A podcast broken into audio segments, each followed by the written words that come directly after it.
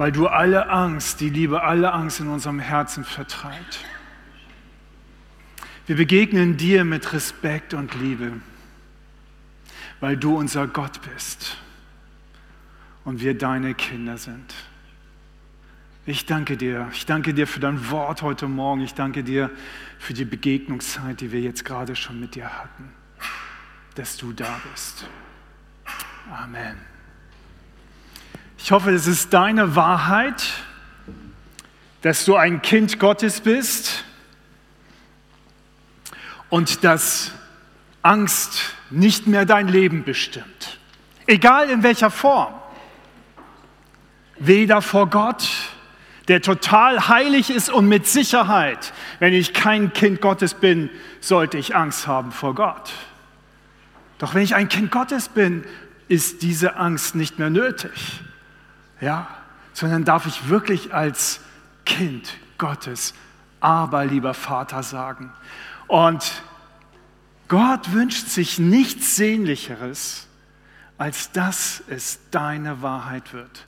Als dass du wirklich jeden Tag neu mit dieser Wahrheit aus deinem Herzen heraus Gott begegnen kannst und sagen kannst, aber lieber Vater, hier komme ich als dein Kind im Vertrauen und in Liebe.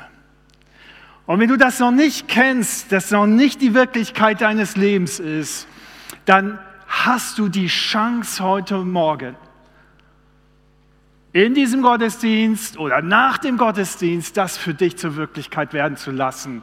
Es gibt ganz tolle Leute hier, die gerne mit dir zusammen Gott aufsuchen, mit dir zusammen beten wollen und darfst du gerne von Gebrauch nehmen, auch am Ende des Gottesdienstes.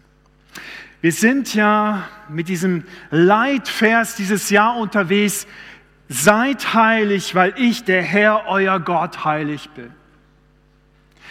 Und wenn du sagen kannst, von ganzem Herzen, ich bin ein Kind Gottes, dann kannst du auch sagen, ich will heilig sein, weil der Herr, mein Gott, heilig ist.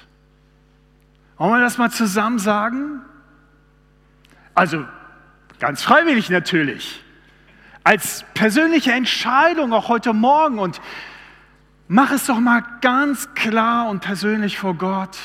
Wenn du das heute Morgen mit mir zusammen sagen möchtest, dann steh einmal auf dazu und lass uns gemeinsam bekennen vor unserem Gott.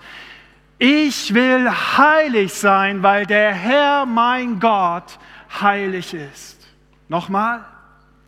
Ich will heilig sein, weil der Herr, mein Gott, heilig ist. Amen.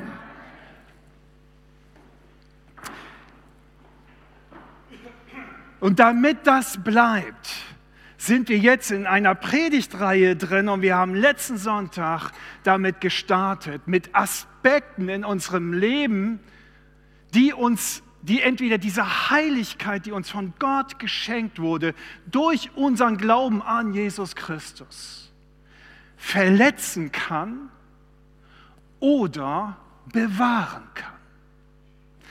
Wir sind letzten Sonntag eingestiegen mit dem Thema Stolz und Demut.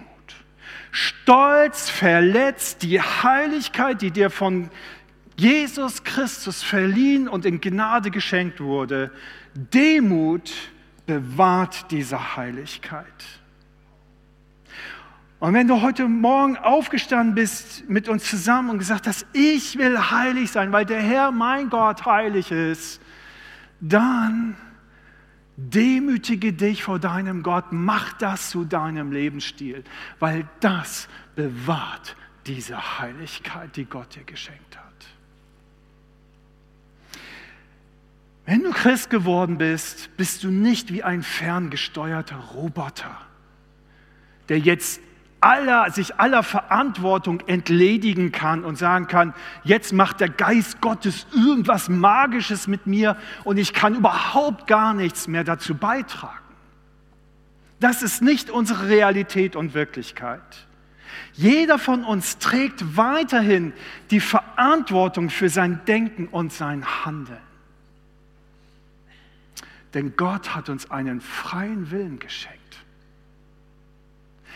Wir können nur aus freiem Willen ihn lieben. Wir können nur aus freiem Willen sagen, ich will heilig sein, weil der Herr mein Gott heilig ist. Und diese Entscheidung, diese Verantwortung tragen wir jeden Tag. Jeden Tag entscheiden wir aus freiem Willen, möchte ich es zulassen, dass die Heiligkeit, die Gott mir geschenkt hat, verletzt wird? Oder möchte ich sie bewahren? In jeder Lebenssituation, in die wir hineinkommen, entscheiden wir neu. Und darin verhält sich das genauso wie mit unserem Ansehen im Reich Gottes. Es ist interessant, dass Jesus tatsächlich sehr deutlich macht, dass wir verantwortlich sind, wie viel Ansehen wir im Reich Gottes haben. Es gibt Unterschiede im Reich Gottes. Es gibt sogar Unterschiede in dem, was wir uns an Schätze im Himmel sammeln können. Und dafür bist du und ich ganz persönlich verantwortlich. Gehen wir rein, Matthäus 7, Vers 17 bis 19, da sagt Jesus, meint nur nicht, ich sei gekommen, das Gesetz und die Worte der Propheten aufzuheben Nein, ich will sie nicht aufheben, sondern voll zur Geltung bringen. Ich versichere euch, nicht der kleinste Buchstabe im Gesetz Gottes, auch nicht ein Strichlein davon wird je an Gültigkeit verlieren, solange Himmel und Erde bestehen. Alles muss sich erfüllen. Und wenn jemand nur das geringste Gebot Gottes für ungültig erklärt und andere dazu verleitet, dasselbe zu tun, wird er in Gottes himmlischem Reich nicht viel bedeuten. Wer sich aber nach Gottes Geboten richtet und sie anderen weitersagt, der wird in Gottes himmlischem Reich großes Ansehen haben. Wow! Es gibt Unterschiede im Reich Gottes. Wir werden nicht alle gleich sein. So viel ist schon mal versprochen. Es wird kleine und große geben. Wie wir damit eines Tages klarkommen werden, weiß ich nicht. Ich stelle mir das so vor, wenn wir alle eines Tages im Himmel sein werden und manche in ein paar mehr Juwelen in ihrer Krone tragen werden als du oder als ich, dann werden wir uns für den und mit dem oder der Person freuen. Dann werden wir ihn feiern, sie feiern und sagen, wow, das hast du klasse gemacht, du hast es verdient. Viel mehr als ich. Ich glaube, so werden wir miteinander unterwegs sein. Aber es wird Unterschiede geben. Jesus macht das sehr deutlich. Und er macht es daran fest, wie wir mit seinen Geboten umgehen in unserem Leben. Und er macht sehr deutlich, jeder einzelne von uns ist für sich verantwortlich. Wir können nicht die Verantwortung auf den anderen oder die andere um uns herum abschieben. Wir können nicht sagen, weil er oder weil sie sich so doof mir gegenüber verhalten haben, deswegen ist mein falsches Verhalten gerechtfertigt. Das geht nicht. Wir sind alleine verantwortlich für unser Denken, unseren Handeln nach Gottes Maßstäben. Und Jesus macht hier deutlich, dass es sogar so weit geht, dass wir verantwortlich sind wie wir den Nächsten an unserer Seite beeinflussen.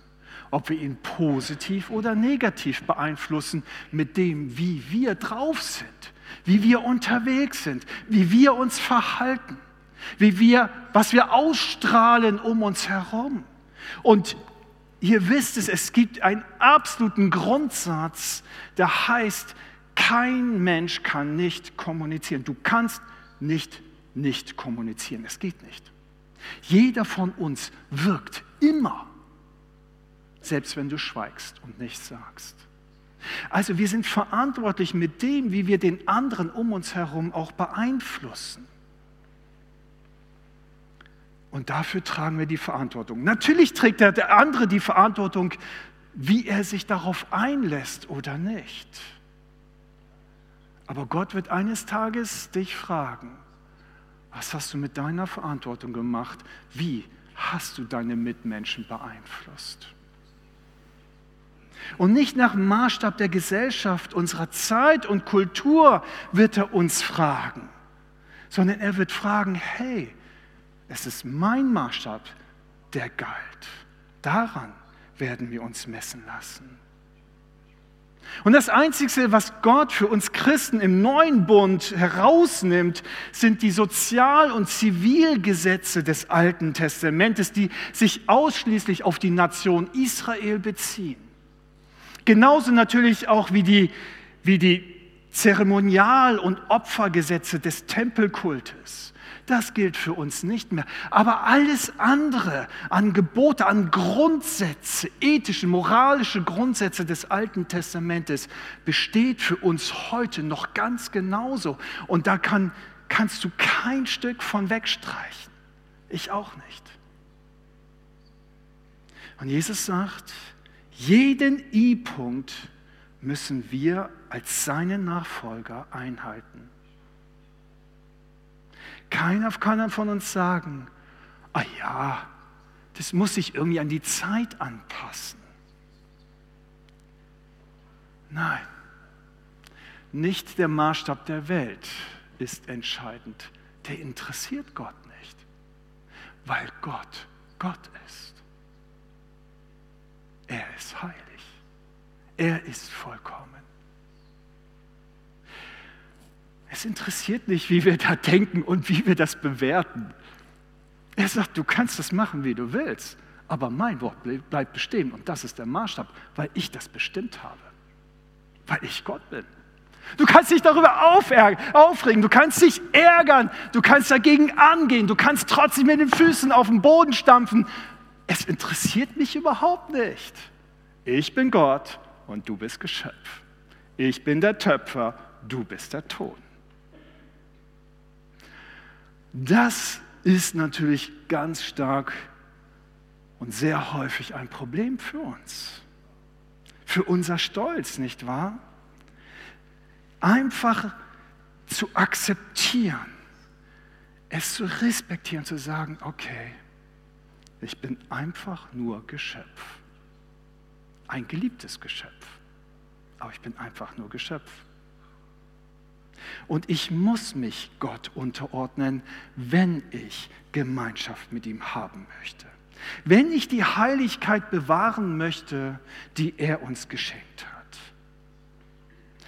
Gott macht uns im Jakobusbrief 4, Vers 4 unmissverständlich klar, wenn wir uns Freund dieser Welt machen, werden wir automatisch in dem Moment zum Feind Gottes oder Gott zu unserem Feind.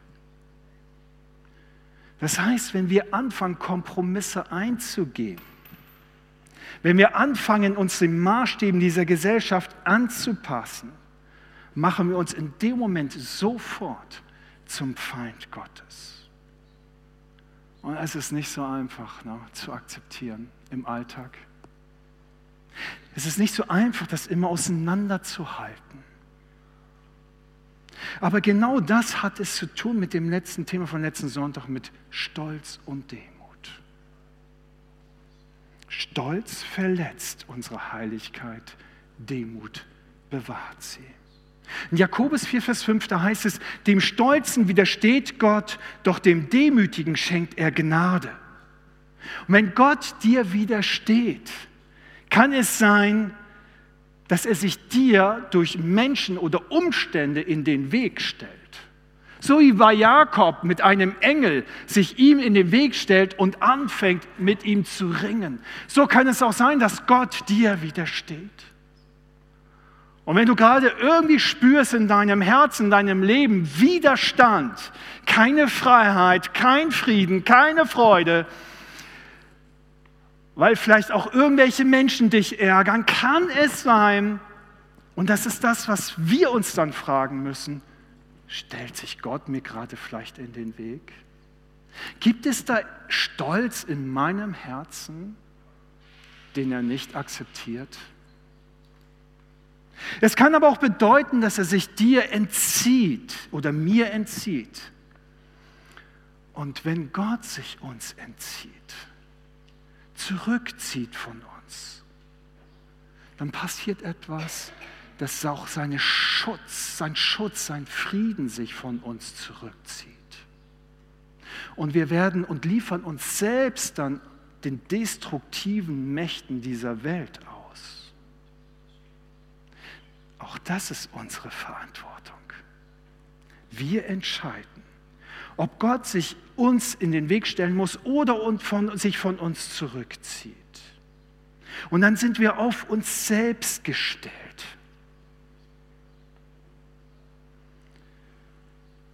Und die Bibel macht sehr deutlich, dass Stolz die Wurzelsünde aller Sünden ist. Stolz ist die Grundlage, auf den sich alle anderen Sünden in unserem Leben entstehen, aus denen sie hervorgehen. Wir wissen das, weil Satan stolz war. Da fiel etwas, als er noch einer der höchsten Engelwesen in der Nähe Gottes war. Irgendetwas in sein Herz hinein. Er wollte gleich sein wie Gott. Und das, seine Pracht und Herrlichkeit, die er mit Gott hatte, fing an, sein Herz stolz zu machen. Stolz ist die Wurzelsünde allen Übels. Wir sehen es dann als Auswirkung im Leben von Adam und Eva. Dieses Bestreben, sein zu wollen wie Gott, genauso wie Luzifer auch, brachte sie zu Fall.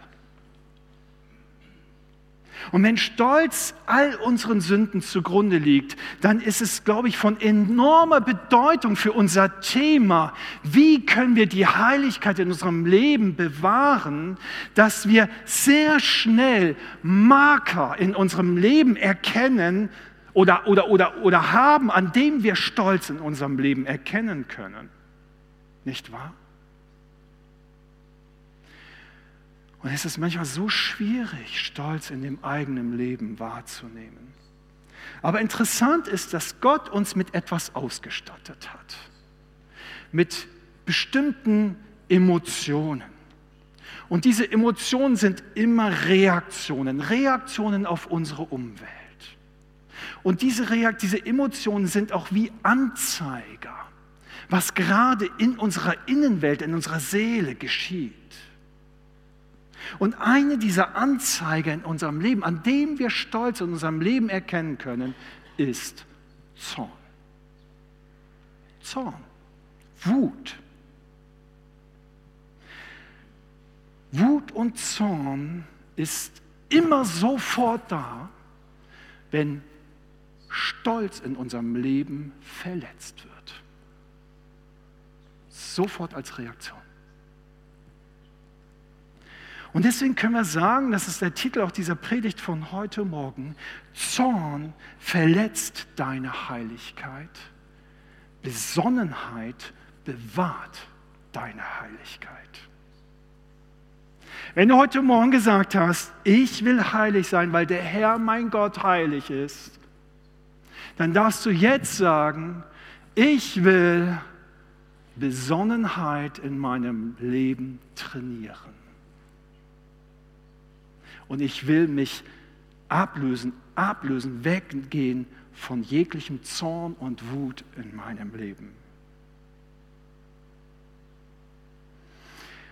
Gehen wir ein bisschen rein in das Thema Zorn und Wut. Es gibt zwei Arten von Zorn. Es gibt einmal gerechter Zorn und auf der anderen Seite gibt es stolzen Zorn. Den gerechten Zorn, den können wir am besten bei Gott selbst erkennen. In Exodus 32, Vers 8, also 2. Mose, da heißt es, besser gesagt, Gott ist da mit Mose im Gespräch über das Volk Israel. Wie schnell haben sie sich von meinen Geboten abgewandt? Sie haben sich ein goldenes Kalb gegossen. Sie sind vor ihm niedergefallen, haben ihm Opfer dargebracht und gerufen, das ist unser Gott, der uns aus Ägypten befreit hat. Ich kenne dieses Volk. genau und weiß, wie stur es ist. Versuch mich jetzt nicht aufzuhalten, Mose könnte er auch sagen, denn ich will meinen Zorn freien Lauf lassen und sie vernichten. An ihrer Stelle werde ich deinen Nachkommen Mose zu einem großen Volk machen. Hier sehen wir bei Gott gerechten Zorn. Aufgrund was, wessen, aufgrund was reagiert er denn?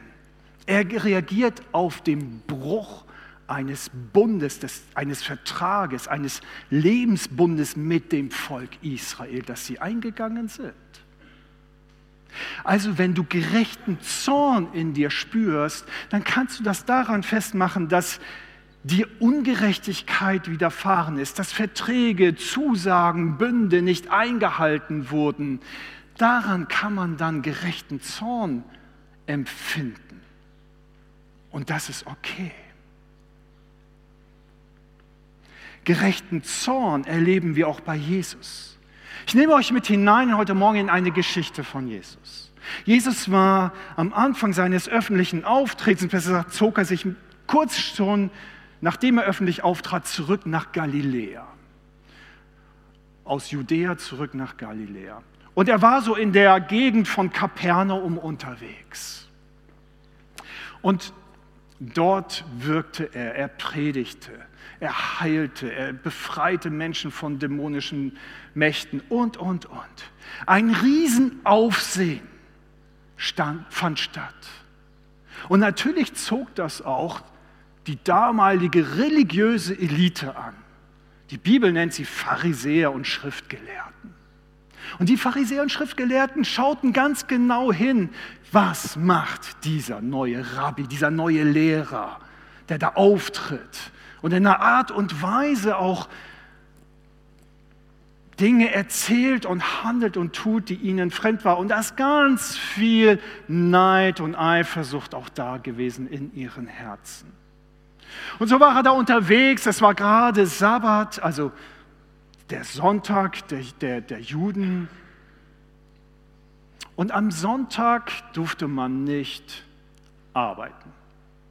Und Jesus war unterwegs mit seinen Jüngern. Seine Jünger hatten Hunger und sie gingen durch Getreidefelder hindurch und die Jünger fingen an, einfach schon Ehren abzurupfen und zu zerdröseln in der Hand und zu zermalmen und ein bisschen was zu essen. Und Pharisäer und Schriftgelehrten begleiteten Jesus und sagten schon, hey, das kann nicht angehen. Wieso erlaubst du das? Das Arbeiten am Sabbat ist doch verboten. Jesus gibt ein paar Antworten. Dann sind sie endlich in der Synagoge drinne. Die Synagoge ist sozusagen so wie die Kirche heute hier. Ja. Und Jesus sieht, dass da ein Mann sitzt mit einer verkrüppelten Hand, einer verdorrten Hand. Und die Pharisäer und Schriftgelehrten schauten ganz genau hin. Was macht er jetzt? Und das ist die Szene, und die Jesus jetzt hier hineinspricht, Markus 3 ab Vers 4. Jesus fragt seine Gegner, soll man am Sabbat Gutes tun oder Böses? Soll man das Leben eines Menschen retten oder soll man ihn zugrunde gehen lassen? Doch er bekam keine Antwort. Zornig und zugleich traurig über ihre Hartherzigkeit sah Jesus einen nach dem anderen an. Zu dem Mann aber sagte er, streck deine Hand aus. Er streckte sie aus und die Hand war gesund. Interessant an dieser Szene ist, dass sowohl die Schriftgelehrten wie auch Jesus zornig waren. Was glaubt ihr, wer von beiden hatte einen gerechten Zorn? Und wer von beiden hatte einen stolzen Zorn? Na, werdet ihr in der Kinderstunde, wäre immer eine richtige Antwort. Jesus natürlich hatte den gerechten Zorn, ja? Und die Pharisäer und Schriftgelehrten, also die religiöse Elite damals, die Superheiligen und Superfrommen, die hatten einen ungerechten, stolzen Zorn. Warum? Warum bewerten wir ihren Zorn als stolz und Jesu Zorn als gerecht? Wir erkennen das an der Reaktion der Schriftgelehrten, an den Früchten, die daraus entstanden. Ein bisschen weiter im Text heißt es nämlich dann, sie zogen sich zurück und planten, wie sie Jesus ermorden könnten. Beiseite räumen, abräumen. Daran erkennen wir, dass ihr Zorn stolz war. Jesus stellte sie nämlich bloß, ihre Sünde, ihren Stolz bloß, weil er sie darauf hinwies, hey, das, wie ihr die Schrift auslegt, wie ihr sie gestaltet in eurem Leben, mit eurem Leben, ist nicht nach dem Herzen des Vaters. An anderen Stellen sagt er ihnen sogar, ey, euer Vater ist der Teufel, nicht Gott im Himmel das konnten sie echt schwer ertragen. Ihr Stolz wurde verletzt. Also ihr Zorn entstand aufgrund der Bloßstellung vor allen anderen, vor denen sie ja immer so selbstgerecht sich darstellten. Und so ist Zorn dargerecht, wo uns oder andere Menschen Böses angetan wird, wo wo wir beobachten, dass Ungerechtigkeit, die wir nicht selbst vielleicht in irgendeiner Weise herbeigeführt haben, uns oder andere treffen. Doch da, wo selbst verursachte Konsequenzen durch eigenes Fehlverhalten vorhanden ist, hier bei den Schriftgelehrten eben diese Bloßstellung vor den anderen in der Synagoge, da ist empfundener Zorn nicht gerecht sondern entsteht aus verletztem Stolz. Gerechten und ungerechten Zorn können wir immer dadurch unterscheiden, ob unser Stolz angegriffen wurde oder nicht. Ob wirklich echte Ungerechtigkeit geschah und was für Früchte daraus entstehen. Wenn dir zum Beispiel ein angeschlossenes Fahrrad, für was du lange gespart und gearbeitet hast, gestohlen wird, dann ist das eine Ungerechtigkeit, die dir widerfährt, über die darfst du zornig sein. Ist mir schon zweimal passiert. Teure Fahrräder. Oh, ich war zornig darüber. Und wie? Ich habe mich wirklich aufgeregt. Und das ist okay weil es Ungerechtigkeit ist, die dir widerfährt. Ich habe lange dafür gearbeitet und es ärgert mich, wenn es da einfach Leute gibt, die sagen, es ist mir völlig egal, ob sich jemand das zusammenspart oder nicht, ob er jemand redlich für arbeitet oder nicht. Ich mache es mir einfach und nehme es einfach weg. Das macht mich zornig.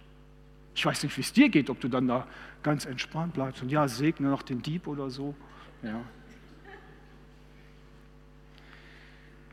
Warum gibt es überhaupt Zorn als Gefühl in uns? Das ist ja auch mal eine interessante Frage. Wut und Zorn sind ganz starke Energien in uns, die das Ziel haben, uns zum Handeln zu bewegen. Zum Handeln bewegen, um zum Beispiel irgendwelche Hindernisse in unserem Leben zu überwinden. Das kann Angst sein, wir haben es vorhin gelesen, ja, äh, gesungen. Das können ungerechte Zustände sein, Ohnmachtssituationen, Unterdrückung, Ausbeutung. Dafür ist Zorn und Wut wichtig. Ja. Die Sklaverei wurde überwunden aufgrund dessen, dass Wut und Zorn einzelne Menschen in verantwortlichen Positionen angetrieben hat, diese Ungerechtigkeit zu überwinden, dagegen aufzustehen und sogar mit ihrem Leben dafür zu bezahlen. Dafür ist Wut und Zorn wichtig. Und Jesus hätte sich auch vor den Konsequenzen diese Pharisäer und Schriftgelehrten als Feinde zu haben, fürchten können mit Recht. Und ich kann mir das gut vorstellen, dass Jesus ja auch zu 100% Mensch war. In diesem Moment als er da reinkam und er schon merkte, was da für eine Spannung gab, für eine Atmosphäre in der Synagoge war, wie die Pharisäer und Schriftgelehrten ihn argwöhnisch beobachtet haben und er dann diesen Mann auch noch sah und er wusste in dem Moment ganz genau, oh Vater, was soll ich jetzt machen? Soll ich den jetzt heilen oder nicht? Das ist dein Herz, aber ich weiß, ich bringe sie noch mehr gegen mich auf. Und vielleicht hat Jesus in diesem Moment Furcht empfunden. Aber die Wut und den Ärger über den Stolz, diesen selbstgerechten Stolz der Pharisäer und Schriftgelehrten, ließ ihn diese Furcht überwinden. Und selbst wenn es sein Leben gekostet hätte. Dafür ist Wut und Ärger wichtig und gut. Als meine Fahrräder gestohlen wurden, hat das so viel Energie in mir freigesetzt, dass ich nicht sagte, naja, es macht sowieso keinen Sinn, zur Polizei zu gehen und Anzeige zu erstatten. Stimmt, das machte auch keinen Sinn. Also es wurde relativ schnell, relativ schnell nämlich eingestellt, die beiden Verfahren, weil man sie einfach nicht fand. Aber ich dachte mir, es kann aber trotzdem passieren, dass man sie findet. Und dann will ich, dass sie gerechter Strafe zugeführt werden. Und es hat die Energie mir freigesetzt, wirklich lange. Ich habe ein ganzes Jahr immer wieder und wieder bei eBay Kleinanzeigen und sonst wo reingeguckt, um zu schauen, ob diese Fahrräder irgendwo wieder angeboten werden. Das macht Wut und Ärger, setzt diese Energie in uns frei. Zorn als Energie also bewegt uns, Veränderungen herbeizuführen und ist damit im ersten Mal, also zuerst erstmal völlig neutral. Weder negativ noch positiv. Die Frage ist nur, aus welch einer Quelle entspringt unser Ärger, unser Zorn? Entspringt er aus der gerechten Quelle oder aus einer stolzen, ungerechten Quelle? Und dementsprechend wird der Zorn uns anleiten zu konstruktivem Verhalten oder auch Kritik anderen gegenüber oder zu destruktivem Verhalten, zerstörerischem Verhalten und Kritik anderen gegenüber und auch mir gegenüber. Grundsätzlich darf Zorn aber auch nur tatsächlich zur, zu, zu einem Anstoß uns dienen, um Veränderung herbeizubringen. Oder als Anzeiger, dass wir erkennen können, hey, uh, ich glaube, mein Stolz wurde verletzt. Ich sollte mal bei mir hingucken. Langanhaltender Zorn als Gefühl in uns wird immer, egal aus welcher Quelle er entspringt, zerstörerisch wirken. Immer. Und das hat ganz viele Gründe. Ganz körperlich, ganz banale Gründe hat das zum Beispiel. Wut lässt unseren Körper Hormone ausschütten. Adrenalin, Noradrenalin, Cortisol. Und dann passiert Folgendes. Die Herzfrequenz erhöht sich, der Blutdruck nimmt zu, die Venen öffnen sich, werden durch, stärker durchblutet. Wir sehen es ganz häufig am Hals und im Gesicht. Unser, Herr, unser Gesicht wird rot vor Wut, nicht wahr? Habt ihr das schon mal bei euch beobachtet? Nö. Das Problem ist, man nennt diese Hormone auch Stresshormone. Es ist tatsächlich dieser Zustand, der uns in Rage bringt. Ja, durch Ausschüttung dieser Hormone ist purer Stress für unseren Körper. Bleiben wir in diesem Wutzustand, kultivieren den wir den Wut und die, den Zorn in unserem Herzen und in unseren Gedanken, bleibt auch die Ausschüttung dieser Hormone aufrecht. Und das führt dann zu Bluthochdruck, Herzinfarktgefährdung, Muskelverspannung, Kopfschmerzen und all diese Dinge. Also, wenn Wut oder Zorn für dich nicht nur ein Anzeiger für dein Stolz ist oder um dich in Bewegung zu setzen, Veränderung herbeizuführen und du da drinnen bleibst, gefährdest du dein Leben. Das andere, was dazu kommt, ist ungelenkte und nicht bewusst reflektierte und verarbeitete Wut hat auch in unserer Seele enorm schwierige Auswirkungen. Es ist so, dass unser Reizreaktionshandeln vereinfacht wird. Das bedeutet, unsere Selbststeuerung versagt. Wir gehen sogar dann unter Wut und Zorn so weit, dass wir Werte, die wir vorher in unserem Herzen getragen haben, anfangen zu verraten. Wir fangen an, uns selbst zu verraten. Wir weichen von unseren Werten ab. Wir fangen an, andere zu beschimpfen, zu verleugnen, Schadenfreude zu empfinden, wenn sie Schaden erleiden, Böses zu wünschen. Wir können nicht mehr dem anderen in die Augen schauen, nicht mehr mit ihm reden. All diese Dinge, was uns vorher noch ganz normale Werte waren und die unser Miteinander steuerten, all das wird nicht eine keine Rolle mehr spielen. Wir werden uns davon zurückziehen. Wir verlieren die Fähigkeit der Empathie, des Mitgefühls. Interessant ist, unter Wut und anhaltendem Zorn sind wir nicht mehr in der Lage, komplexe Zusammenhänge in unserem Leben zu erkennen oder in Konflikten. Es geht nicht mehr. Unsere Wahrnehmung verengt sich und wir sehen nur noch das, was wir sehen wollen. Und das stresst uns und kostet unglaublich viel Energie. Und wir werden immer empfindlicher, umso länger es anhält. Und dementsprechend kultivieren negative Gedanken in unserem Herzen. Wir fangen an, über den anderen nur noch Böses zu denken. Wir befeuern geradezu unseren Stolz. Wir werden blind vor Wut und Hass, sagt man im Volksmund, nicht wahr? Und letztendlich führt es zu Bitterkeit. Bitterkeit ist aber eigentlich nichts anderes als ein in sich gekehrter Hass aufgrund von kultivierter Wut. Hass ist extrovertiert. Ja, wenn ich auf den anderen einschlage, Bitterkeit ist introvertierter Hass. Und das Interessante ist, dass wir auch noch blind für uns selbst werden.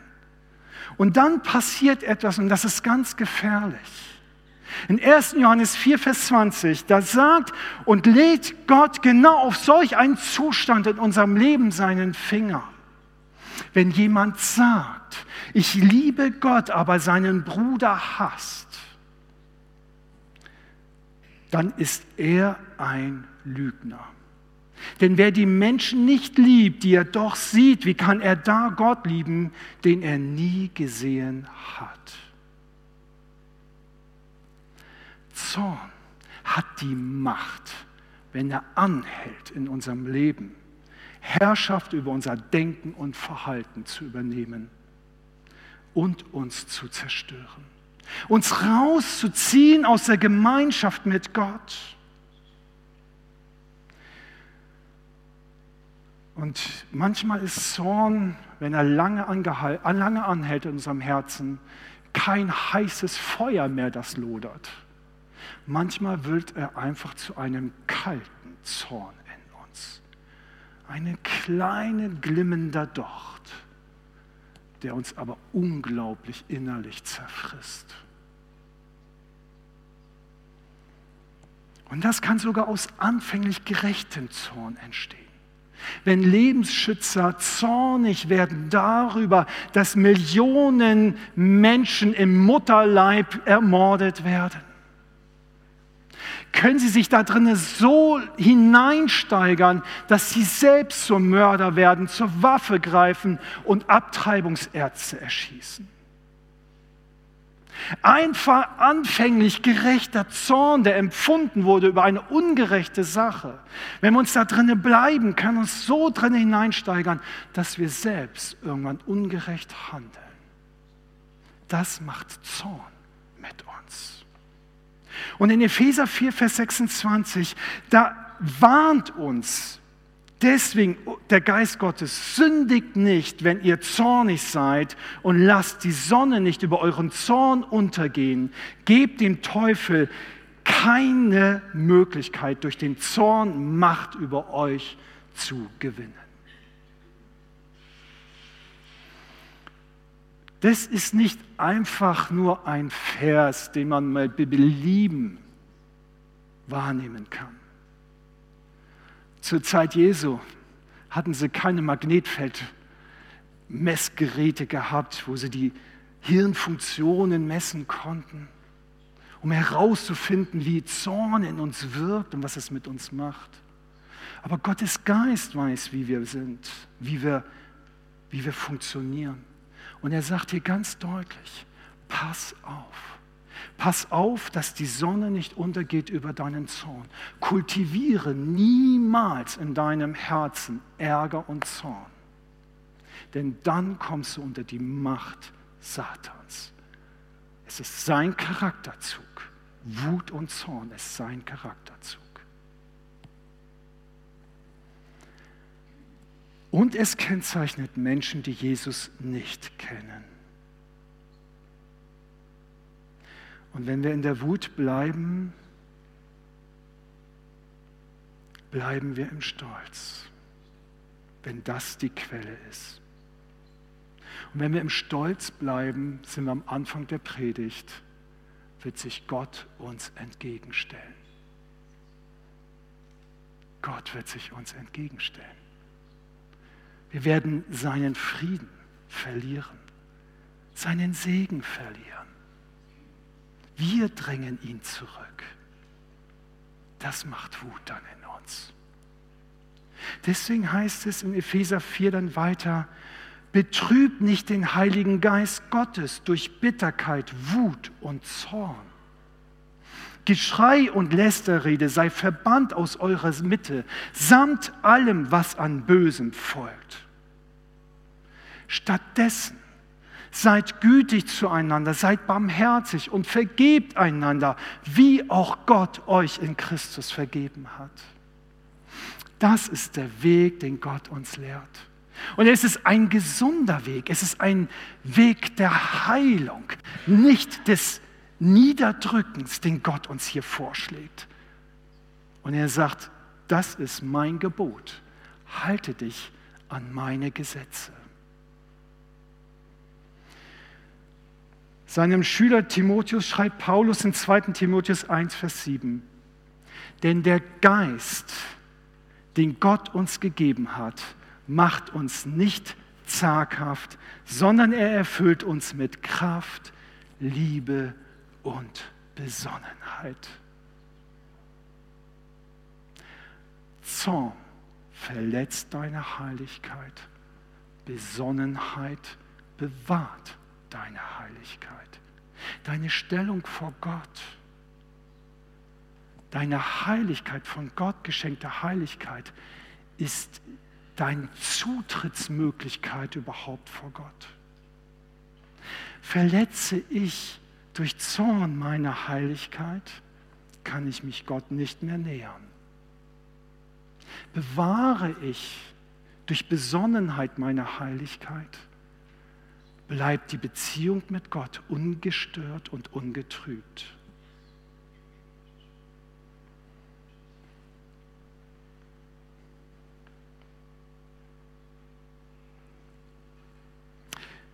Ich möchte uns vier Punkte nennen zum Schluss.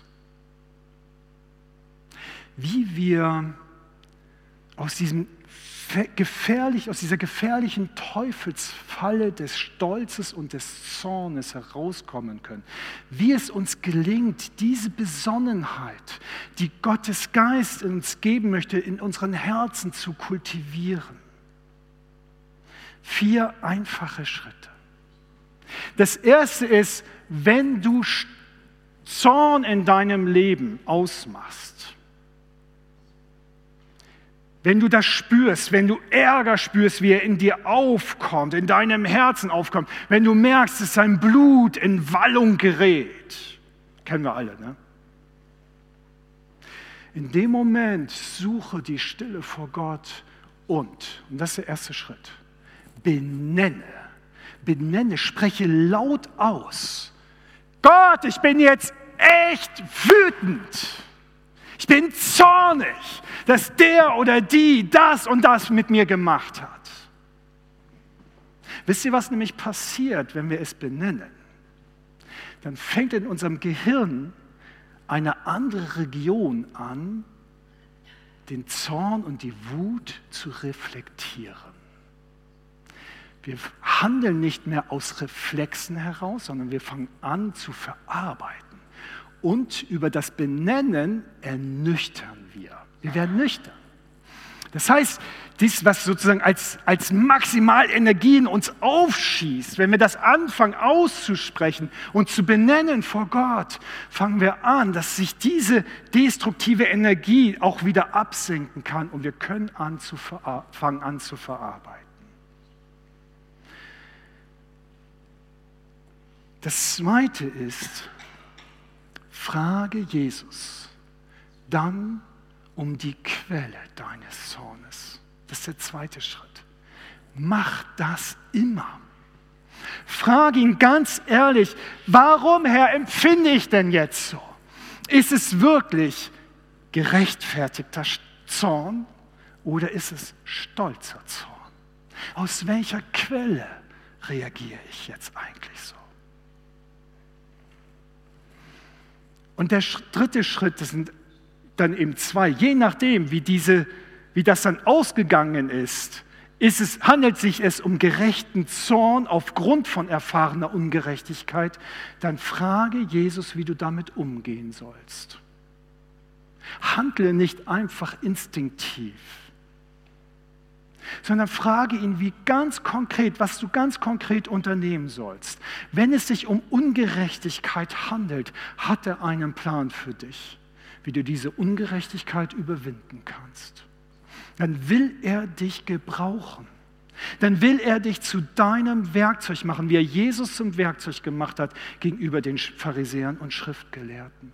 Frage ihn, wozu er diese Energie in deinem Leben jetzt freisetzt. Aber fang auch an, gleichzeitig diesen Menschen zu vergeben, damit du nicht im Zorn bleibst. Können wir vormachen. Und fang an, Gott das Gericht zu überlassen. Ist es allerdings ungerechter Zorn? Hast du das als Quelle in deinem Leben ausgemacht? Dann bitte Gott um Vergebung.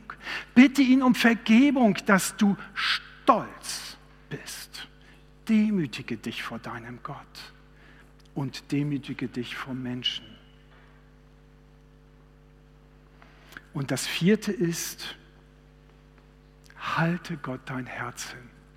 Halte ihm dein Herz hin und bitte den Geist Gottes, dass er dir Kraft, Liebe und Besonnenheit in deinem Herzen gibt schenkt und kultiviert.